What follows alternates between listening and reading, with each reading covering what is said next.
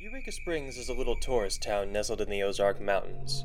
Population just over 2,000, not counting the supernatural folk. The town is a hotbed of paranormal activity and has been for as long as people have lived here. Guess they can thank the mystical energy from underground springs for that. All manner of monsters seem drawn to it. When bad things happen that normal folk can't explain, I look into it. My name is Vincent Van Getty. By day, I'm a newspaper reporter for the Lovely County Record. By night, I'm a paranormal investigator looking into all things that go bump in the. Well, you know. It's season 3 of Ozark Whispers, so if you're just tuning in, go check out seasons 1 and 2. These episodes will be here when you get back.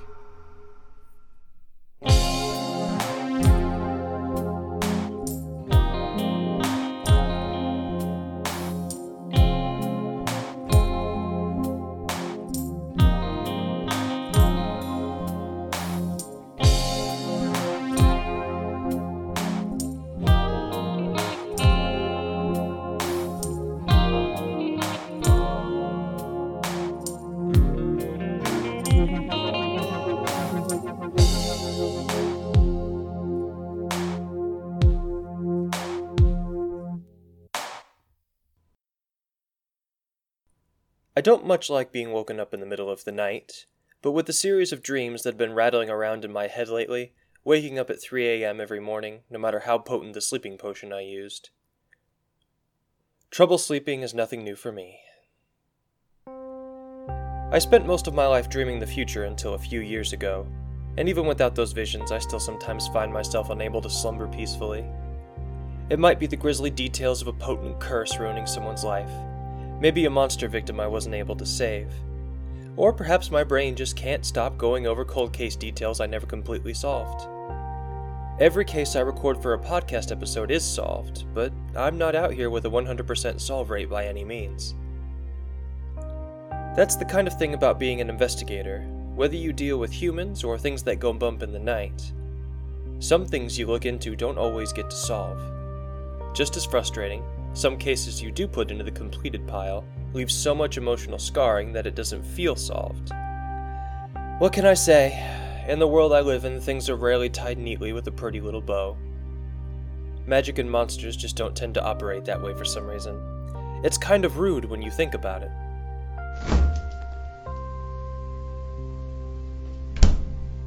So, for the sixth night in a row, I grab a beer, sit down at the tiny bar in my kitchen under a flickering fluorescent light, and wait until the details of my repeated vivid dream fade enough from my skull so I can close my eyes for a few minutes before work.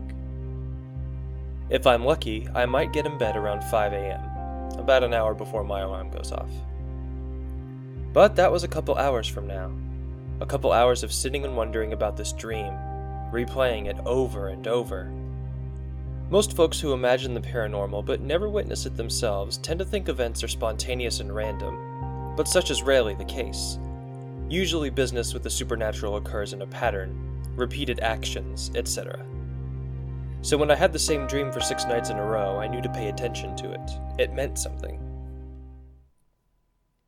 The dream seems simple enough.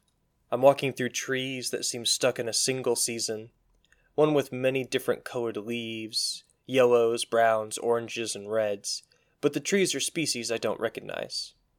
Their bark is weathered and aged, yet it remains strong, as if frozen in time by a kind of magic. And then she shows up, the woman wearing a long gown made of fallen leaves, each fresh as though just plucked from a tree. When she walks, the leaves on her outfit make no noise, not even the ones that crunch under her feet. Her skin is the color of clay, her hair a rustic orange. Beneath her crown of balloon flowers, arranged in a perfect little wreath for her head, are a pair of small antlers, jagged and maybe a foot long. I don't know what she is, but when she gets close enough, I see her eyes are quite different from mine. The eyes are yellow, her pupils narrow black slits like that of a fox. She opens her mouth to speak, and I can tell something is troubling her, but I can't hear what she's saying because a cold wind is blowing. It's loud and it rustles up all the leaves. Soon it starts to hail, grows incredibly cold, and I bolt awake. If only I could hear what she said, then maybe I'd know what she wanted. and why I can't get a complete night of sleep. It's at this point I realize there was some odor coming from my bedroom. The shack I'm renting is a little cabin nestled in some trees on Owen Street. It's old. There's only one bedroom, and there's always a draft. But hey, you try getting a place to live on a journalist's salary. Gina still isn't speaking to me after I got my old loft smited by Zeus. It also happened to be one floor above her cafe. The building was historic, and insurance refused to cover the damage. So Gina lost her cafe, and I lost my home. She didn't have the money to rebuild, and I didn't have the money to repay her. Understandably, she was quite angry at me over this, even if I didn't throw the lightning bolt myself. The floor squeaked as I cautiously moved into my room to investigate the odor, which smelled of fresh pine needles. And not the kind of smell that potpourri has, but the kind it wishes it had a fresh forest scent. I pulled back my black comforter and looked to find the source of the scent. The cabin normally smells musty, but now my nose wasn't detecting that. Now my nose smelled 1,000 autumn flavored candles in every whiff. Lifting my head, I found it a leaf brooch, made of what appeared to be brass and painted orange with specks of brown on the tips. The brooch was about half the size of my hand and felt light. This hadn't been here when I went to bed, and that meant something had come into my cabin and placed it here. It smelled richly of earth and pine needles, truly a pleasant sensation when I held it under my nose. Examining the metal, I realized there was no iron mixed in, which meant this lovely piece of jewelry was probably made by Fey hands. And a couple pieces in my head clicked together on the puzzle. The woman in my dreams was a Fey, a fairy creature that inhabits a parallel realm to our own home called Tir na Nog. And if someone was trying to rope me into Fey business, I needed to find a way out of it before the noose got too tight. Fey politics are dangerous and complex. It's a reason I avoid the creatures like the plague. It seems one wanted my attention, and I had a feeling that if I wore this brooch, I'd be signing up for more trouble than I wanted. Fortunately, I knew a Fey here in Eureka Springs who might just be able to give me some answers. And I would be in his shop first thing tomorrow morning. Of course, I didn't know just how difficult that would be. When my alarm went off on my phone the following morning, I realized something pretty quick. Things were cold. Really cold. Colder than the start of November should be in Arkansas. Hopping out of bed, I quickly jumped back in to wrap a quilt around me before I got up once more. Looking outside, I saw all my windows were frosted over, and it was snowing like crazy outside. The power was also out. I remarked that the forecast for today was supposed to be sunny and 47 degrees, this was way too early in the season for snow, let alone a blizzard. I checked my battery powered thermostat hanging on the kitchen window and saw it was minus 5 degrees outside. I poured myself a bowl of cereal, used the last of the hot water in the tank for a five minute shower, and bundled up for my destination. Rapid weather shifts had me sure I was dealing with a Fey emergency. Fey and other fairies are broken down into four royal courts, each ruled by a queen presiding over a season from spring to winter. Though they resided in another world, the seasonal courts impacted our world's weather patterns, and something was not right. It took me about half an hour to scrape my little economy car and get it started and warmed up. I couldn't even get into the thing for the first fifteen minutes because of freezing rain that must have fallen this morning and froze the doors over. But when I did finally back out of my cabin's little driveway, I drove slow, Eureka can be a nightmare town to drive in when the roads are covered in snow and ice. The benefits of being a mountain village, I guess. There weren't too many cars on the road at 9 a.m., not that Eureka Springs is a bustling metropolis or anything. Thankfully, my destination wasn't downtown, which truly does have suicidal roads in icy weather. You couldn't convince my Portland ass to drive those roads. I knew better. I headed up toward Holiday Island a little bit until I came to a place called Summer Sage Nursery. It was owned by the only Fey I knew in town, a man named Albin Rudell. I pulled into his nursery gravel lot and was careful not to hit his giant wooden sign out front.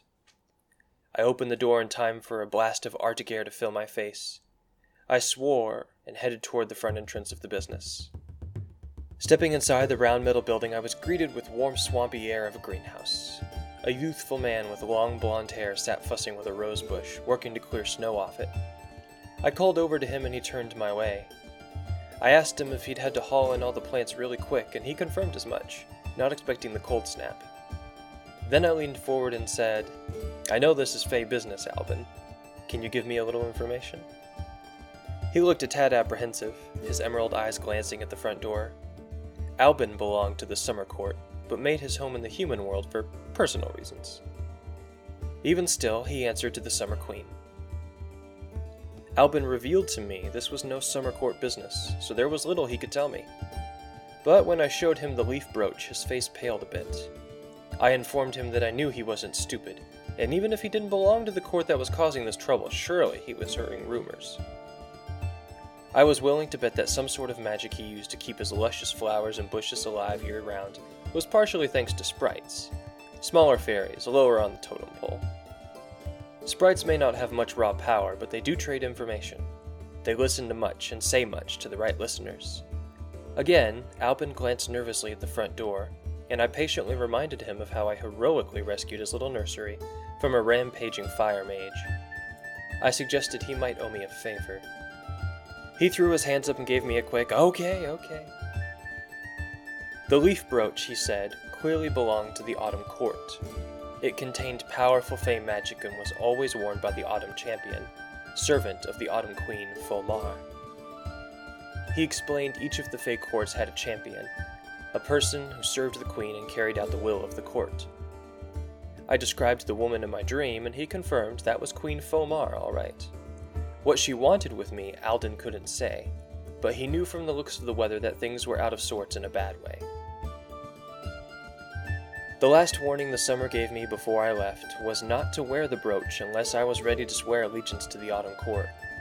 Fey are tricky like that.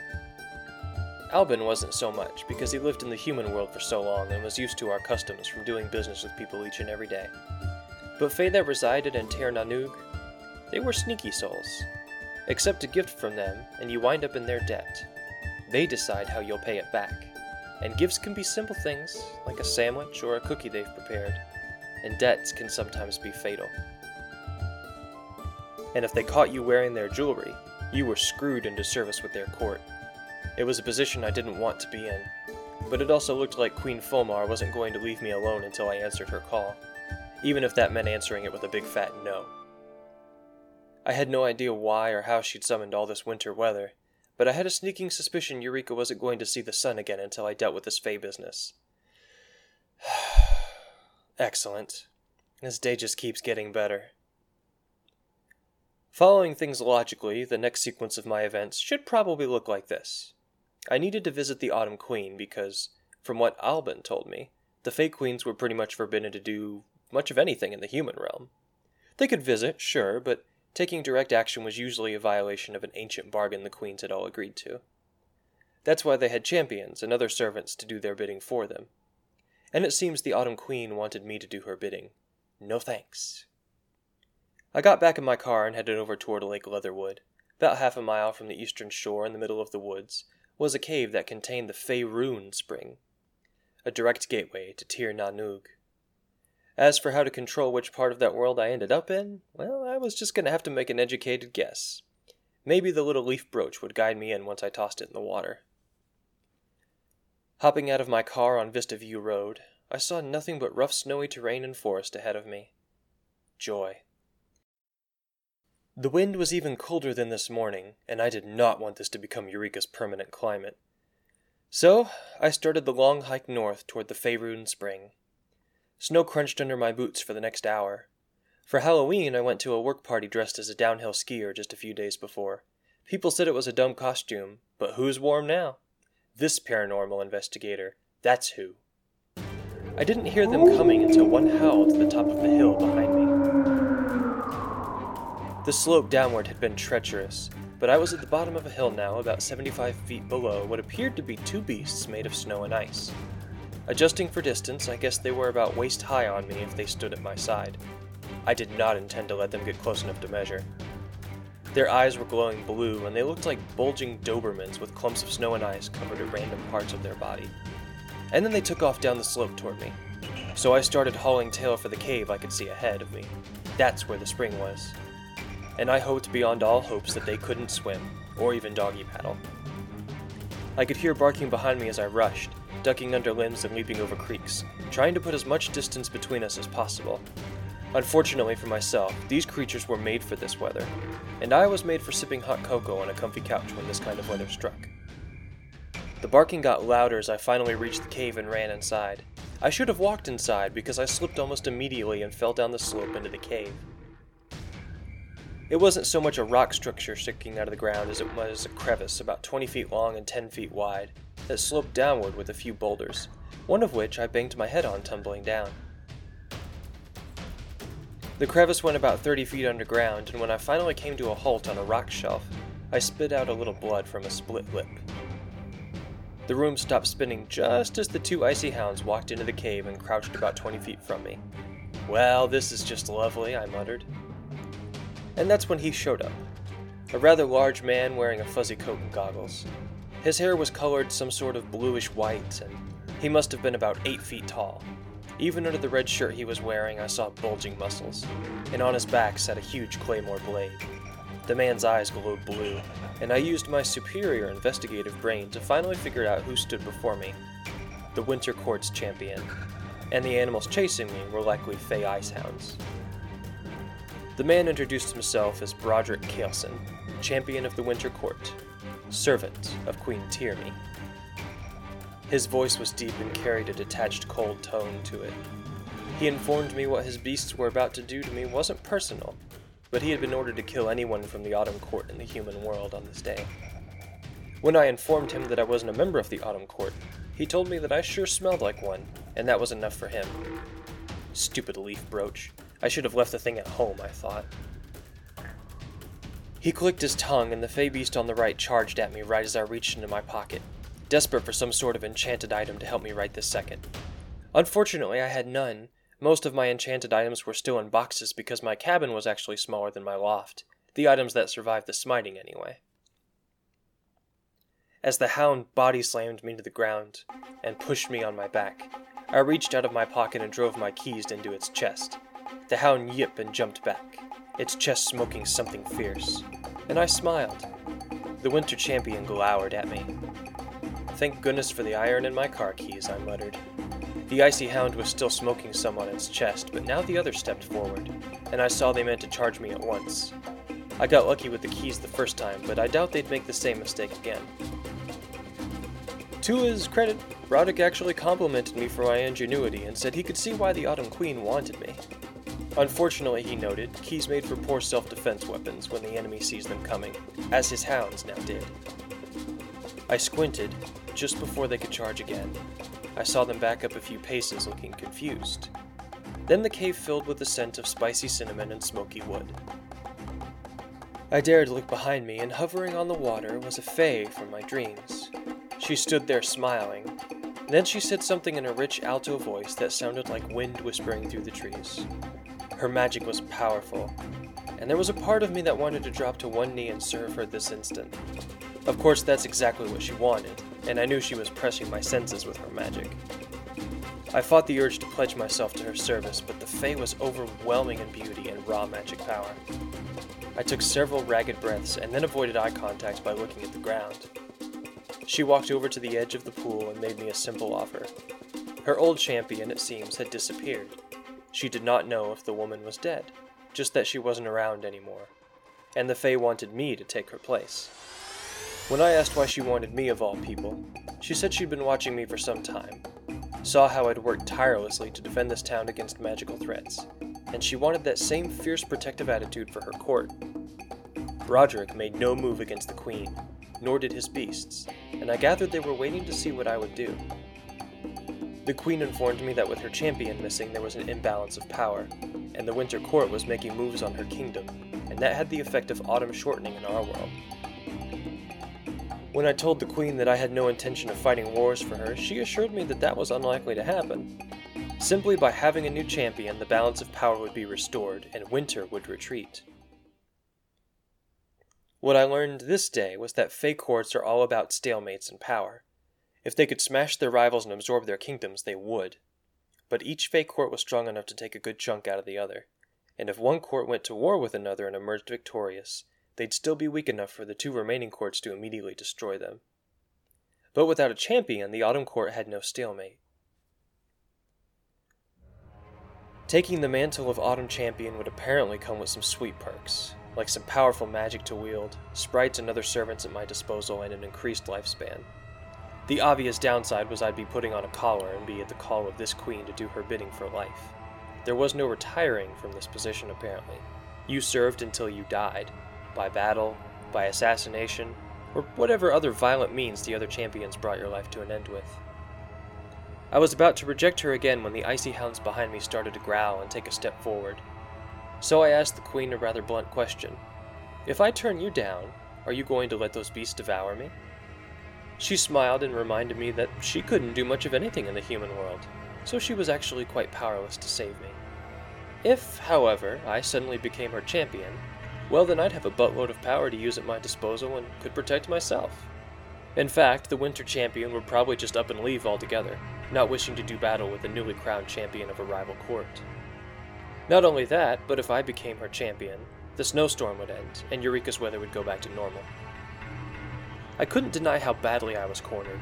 The options were lose my life now, or probably lose it a little later. So I made the only choice I could and accepted her offer.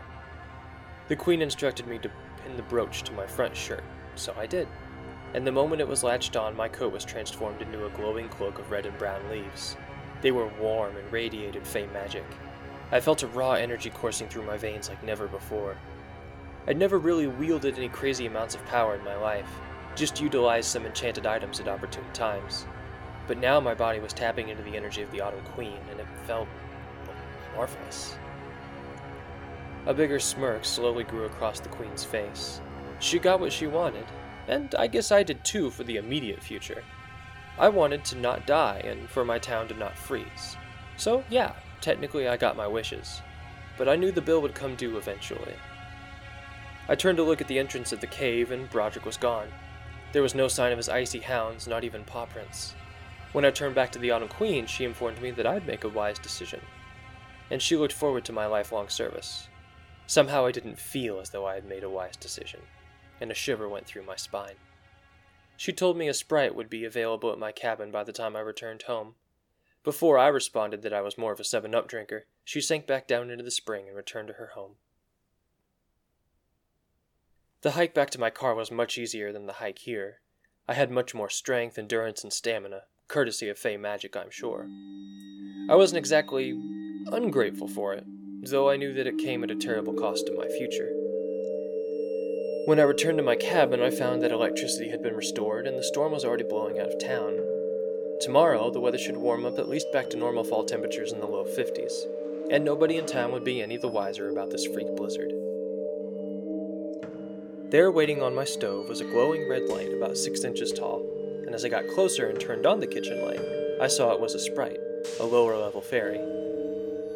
She wore a flowing red dress made for her height and had a set of dragonfly looking wings on her back. Her hair was as orange as some of the leaves on my cloak, and it was cut short and spiked upward. She hovered in the air as I approached and bowed her head. The sprite introduced herself as Avalon and said she was here to serve me in any way she could to make my life easier on behalf of the Autumn Queen. Avalon remarked that my current headquarters were rather filthy, and she offered to have it fixed up remarkably. I sarcastically responded that I would much rather her restore my old loft in Gina's cafe than waste energy fixing up this dump. And before I knew it, she bowed and vanished. I chuckled and thought, there's no way. But sure enough, the next morning, Gina called me and told me to show up at the old site of her restaurant. I did, and I was amazed to find the building as good as new. Better than new. The bricks were clean and looked handcrafted in a faded pink color. The windows were beyond crystal clear and had a feeling that made one want to come inside and eat a meal. Gina took me inside and showed me the fully stocked kitchen, and above, my loft, good as it was before I moved in. Again, better. There were carvings in the molds depicting Fey moments in history, and the walls were painted in muted fresh colors. I was floored. Avalon stood in the corner of my loft and asked, Does it please you? She looked rather excited for me to see it all, and all I could do was nod and tell her that it was perfect. About that time, a giant white biscuit colored Samoyed came out of my old bedroom and sat at my feet, eyes looking up at me expectantly. Gina frowned, and I looked over at the sprite. Who is this? I asked, not wanting to know the answer. The sprite happily informed me that this was the Autumn Hound, a fey spirit animal that would accompany me at all times for my personal protection. His name was Celosia. You gonna require a pet deposit if it's magic and I don't get a say in the matter? I asked Gina. She just rolled her eyes and muttered something before leaving the room.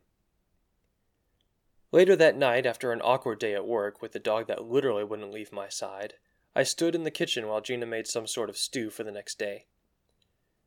She carefully warned me about the dangers of what I'd gotten myself into, and said she could feel heavy fey magic all through the building. Makes sense, since they built it overnight. She suggested that I best find a way out of this deal ASAP. All of these perks looked great now, but the Queen could call me at a minute's notice to do any of her bidding, and some of it might not be compatible with my human morals. There would also probably be unexpected consequences of this deal, too, she warned. About that time, she asked that I hand her a large metal stirring spoon on the counter next to me. I grabbed it only to let go in an instant. My hand smoked from where I'd touched the thing, and I yiped big time, put my fingers in my mouth. They were burning something fierce. The hell was that? I asked in a muffled tone. Gina just shook her head and said, Here was apparently unexpected consequence number one. While I was using all of this Fey power, apparently I also shared their weaknesses, including iron. Crud. I needed to find a way out of this and fast. Serving Queen Fomar might make me popular in the Autumn Court, but it also made me enemies with the other three courts and queens and by carrying this power with me around town, I'd essentially put a target on my back that might just threaten the very people I'd spent the last several years protecting. Oh boy, this just gets better and better.